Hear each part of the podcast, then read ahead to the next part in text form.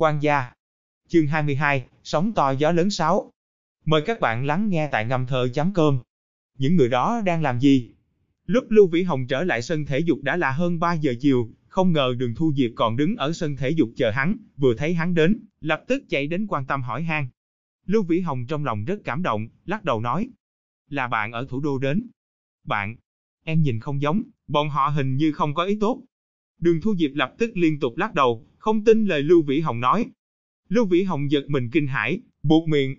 Sao em biết được? Nhìn là thấy, bạn bè không phải thế. Đường Thu Diệp chắc chắn nói. Nói trực giác của phụ nữ rất lợi hại, Lưu Vĩ Hồng hôm nay mới biết. Đường Thu Diệp cho dù không hiểu chính trị, lại có thể bằng trực giác cảm thấy mấy người Lý Khai Hoài đối với hắn không có ý tốt. Không có việc gì, em đừng lo. Lưu Vĩ Hồng lắc đầu, thản nhiên nói, dường như không định nói thêm về việc này. Em vẫn đứng ở đây à? Vâng, em chờ anh. Đường Thu Diệp nói, dường như việc này là đương nhiên. Lưu Vĩ Hồng bỗng nhiên nhớ đến kiếp trước của hắn, người bạn gái của hắn, vì lần hẹn hắn đến muộn hơn 10 phút mà từ đó về sau không để ý đến hắn. Hai hình ảnh đối lập không khỏi làm Lưu Vĩ Hồng bùi ngùi. Thấy đường Thu Diệp dày dính bùn đất, liền giơ tay cho cô cầm, khẽ cười nói. Hay là em về để ngày mai đi làm đi, trận bóng còn hai ngày nữa, xin nghỉ lâu không tốt. Không, em đã xin nghỉ rồi, em nhất định phải xem anh nhận giải quán quân. Đường Thu Diệp vội kiên quyết nói. Lưu Vĩ Hồng liền mỉm cười, nói. Cô bé ngốc, nếu chẳng may không được quán quân, làm sao bây giờ? Anh, anh bảo cái gì? Đường Thu Diệp lập tức mở to hai mắt nhìn, chắc chắn là không tin Lưu Vĩ Hồng nói. Cô bé ngốc à? Lưu Vĩ Hồng vừa nói đã biết là không ổn lắm. Tái sinh đã hơn một tháng, tính tình hát của mình dường như dừng lại ở trước khi quay về. Khi đó Lưu Vĩ Hồng đã hơn 40 tuổi, đối mặt với đường Thu Diệp mới 20 tuổi, kêu một tiếng là cô bé ngốc, cũng là bình thường. Anh mới là cậu nhóc ngốc. Đường Thu Diệp cố nói, nhưng trong lòng như uống đầy mật ngọt, hai mắt đầy nước, không kìm nổi mặt ửng đỏ, lộ ra thái độ thẹn thùng của con gái. Lưu Vĩ Hồng cười ha hả, che giấu sự thất lễ của mình. Nơi đông người, hắn còn lo đường Thu Diệp làm động tác gì khác người. Lúc này là thời kỳ khác thường, không biết ở thủ đô xa ngàn dặm kia có thay đổi bất ngờ, lại không biết có bao nhiêu ánh mắt đang theo dõi nhất cử nhất động của mình. Có chút phiền phức hiện tại tuyệt đối không thể xảy ra. Đường Thu Diệp là đàn bà đã có chồng.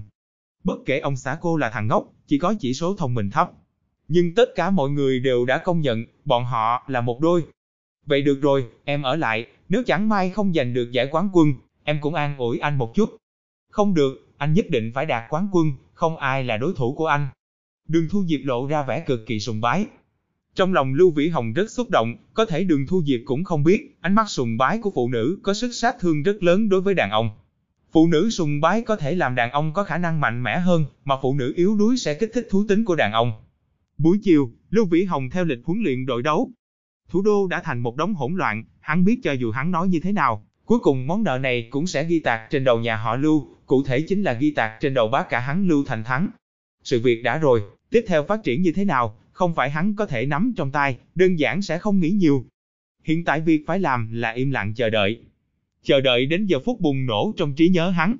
Đội bóng rổ của trường trung cấp nông nghiệp không ngoài dự đoán vào trận chung kết. Ở trận chung kết gặp đội của trường trung cấp công thương. Vì việc này hiệu trưởng Chu đặc biệt triệu tập thành viên đội bóng họp. Chiếc quán quân nhất định phải giành được. Hiệu trưởng Chu cắn răng, hung tợn nói. Ông ta đã có được tin tức chính xác, chiếc chủ nhiệm Ủy ban giáo dục của địa khu đã thuộc về hiệu trưởng trường trung cấp công thương lý. Và lúc trận bóng rổ kết thúc, địa khu ủy sẽ tuyên bố bổ nhiệm. Chu Kiến Quốc tức giận muốn chết. Nói là Chu Kiến Quốc không động tâm với chức chủ nhiệm Ủy ban giáo dục của địa khu tuyệt đối là nói dối. Chẳng lo đến làm phó chủ nhiệm, chỉ cần có chức có quyền, cũng mạnh hơn nhiều so với hiệu trưởng trường trung cấp nông nghiệp. Hiện nay xã hội hiện đại, suy nghĩ của mọi người cũng hiện đại, đãi ngộ của trường trung cấp nông nghiệp không tồi, mấu chốt là để ý đến vị trí. Một bộ phận giáo viên trẻ tuổi liền thay đổi suy nghĩ, thầm muốn ra ngoài, Chu Kiến Quốc hai năm nay vẫn cố gắng giữ bọn họ lại. Lão Lý kia tối ngày có người đến tặng quà, còn những người đến chỗ ông ta thì toàn là để bàn công việc. Cũng là hiệu trưởng, sự khác biệt sao có thể lớn vậy? Hiện giờ lão Lý này không ngờ chạy trước ông ta, chính thức là có chức vụ. Vốn việc này Chu Kiến Quốc cũng đã tìm Lục Đại Dũng. Lục Đại Dũng là bạn học của ông ta, quan hệ không tồi, Ủy ban giáo dục là do Ủy ban Nhân dân quản lý, chức chủ nhiệm Ủy ban giáo dục đưa cho ai là do Lục Đại Dũng định đoạt.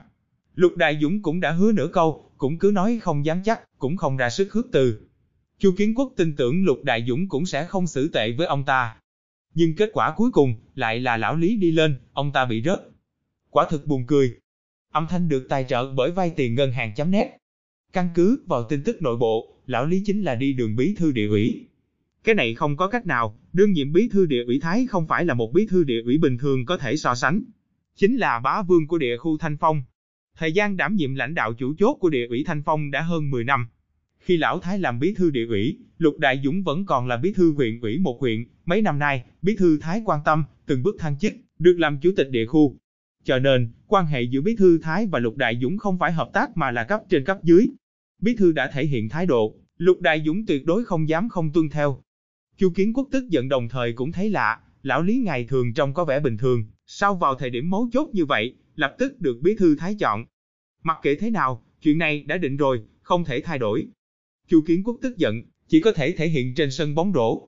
Cho tôi thấy sức mạnh của tuổi trẻ, chỉ cần thắng, các cậu đều là công thần của trường trung cấp nông nghiệp, tôi sẽ mời cơm ở khách sạn Thanh Phong, tiền thưởng cũng thuộc về các cậu toàn bộ, nhà trường không lấy đồng nào. Hiệu trưởng Chu xoa thắt lưng, bắt đầu chiến lược động viên. Vừa dứt lời, cả đội đều hô hào. Tiền thưởng quán quân là 1.000 chứ có ít đâu, một đội bóng có 10 người, chia đều thì mỗi người có thể được 100, tương đương với một tháng lương, còn có thể ăn cơm ở khách sạn Thanh Phong, vô cùng thích thú. Hiển nhiên việc này giúp giám thanh niên này hăng hái lên gấp trăm lần, hiệu trưởng chưa chuyển sang chuyện khác, nói. Tuy nhiên các cậu cũng nhớ kỹ cho tôi, nếu về thứ hai, toàn bộ tiền thưởng xung công, đừng nghĩ đến việc chia đều cho từng người. Lưu Vĩ Hồng, cậu là đội trưởng, cũng đừng trông cậy vào. Chu Kiến Quốc biết việc đoạt chức quan quân là do Lưu Vĩ Hồng quyết định, cố ý cảnh báo riêng hắn thêm một câu. Lưu Vĩ Hồng khẽ mỉm cười, nói, Hiệu trưởng yên tâm, chúng tôi nhất định cố gắng hết sức. Không phải cố gắng hết sức mà là nhất định phải thắng, nếu không thắng, tôi sẽ tức chết. Hiệu trưởng Chu lầm bầm nói. Lưu Vĩ Hồng nhìn sang phía đội bạn, hiệu trưởng lý của trường trung cấp công thương đã làm công tác động viên từ trước, nhưng nhìn qua, đội viên trường trung cấp công thương không hăng hái như vậy, có vẻ hơi mệt mỏi. Trong lòng Lưu Vĩ Hồng không khỏi thấy lạ. Không biết hiệu trưởng lý nói gì khiến các đội viên nhục chí như vậy. Đây chính là điều tối kỵ trong dùng người, nhưng bất kể nói thế nào, đó cũng là chuyện tốt, đối thủ không phấn chấn, chẳng lẽ không phải là cơ hội của bọn họ sao? Tuy nhiên cũng có khả năng hiệu trưởng Lý Cố Ý ngụy trang, muốn lừa đội trường nông nghiệp. Trận đấu chính thức bắt đầu, cổ động viên của hai đội đều đồng loạt đứng lên là hét. Hôm nay lại là ngày Chủ nhật, hai trường đều tổ chức đội ngũ cổ động viên khổng lồ, đều có hơn trăm người. Phó Chủ tịch địa khu quản lý giáo dục, khoa học, văn hóa vệ sinh cũng đã đến, ngồi ở giữa khán đài, Đường Thu Diệp vẫn cầm khăn mặt và nước trà như trước, ngồi ở băng ghế đội viên, ánh mắt chăm chú nhìn Lưu Vĩ Hồng, hai má đỏ bừng, vô cùng hưng phấn. Ngay từ đầu trận đấu, đội trường nông nghiệp đánh vô cùng thuận lợi, giống như trước đó không lâu đội trường nông nghiệp tiến hành các trận đấu trước, nghiêng về một bên. Vừa vào trận, đội trường nông nghiệp đã liên tiếp đánh trúng vài quả, làm tỷ số tăng nhanh. Lưu Vĩ Hồng vẫn hết sức đề phòng, không biết đối phương có chuẩn bị mai phục nào ở phía sau. Thậm chí trước trận đấu, còn có một loạt các tin đồn, nói đội dự bị của trường trung cấp công thương có một người to béo cao lớn, tính là sẽ đưa ra vào thời điểm mấu chốt, không tiếc phạm luật, trực tiếp đánh Lưu Vĩ Hồng ngã, khiến hắn và hiệu trưởng Chu cùng trực tiếp rời khỏi trận đấu. Chỉ cần Lưu Vĩ Hồng bị thương thì đội trường nông nghiệp nhất định mất tinh thần, không đáng để lo nghĩ. Tuy rằng chỉ là lời đồn, cũng phải đề phòng.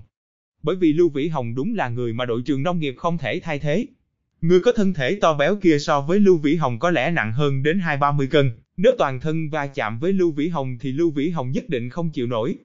Tuy nhiên đội viên béo kia vẫn chưa từng vào sân. Kết quả trận đấu cũng không cần phải nghĩ nữa, đội trường nông nghiệp đã 10 phần đoạt quán quân. Một mình Lưu Vĩ Hồng chiếm 2-3 phần. Sau khi trận đấu kết thúc, hiệu trưởng Lý tươi cười đến bắt tay hiệu trưởng Chu, chúc mừng trường trung cấp nông nghiệp đoạt giải quán quân, không có chút bất mãn. Hiệu trưởng Chu trong chốc lát cảm thấy hơi khó hiểu, Nhìn khuôn mặt hiệu trưởng Lý tươi cười, Lưu Vĩ Hồng bỗng nhiên hiểu rõ, hiệu trưởng Lý biết mình sẽ làm chủ nhiệm ủy ban giáo dục, cố ý cho Chu Kiến Quốc chút mặt mũi, đỡ làm cho Chu Kiến Quốc tức trong lòng. Vả lại với tác phong của lãnh đạo, so đo với cấp dưới, như vậy chẳng ra làm sao cả. Quả nhiên là kẻ bệ trên đích thực. Lưu Vĩ Hồng cảm thấy thật sự khâm phục,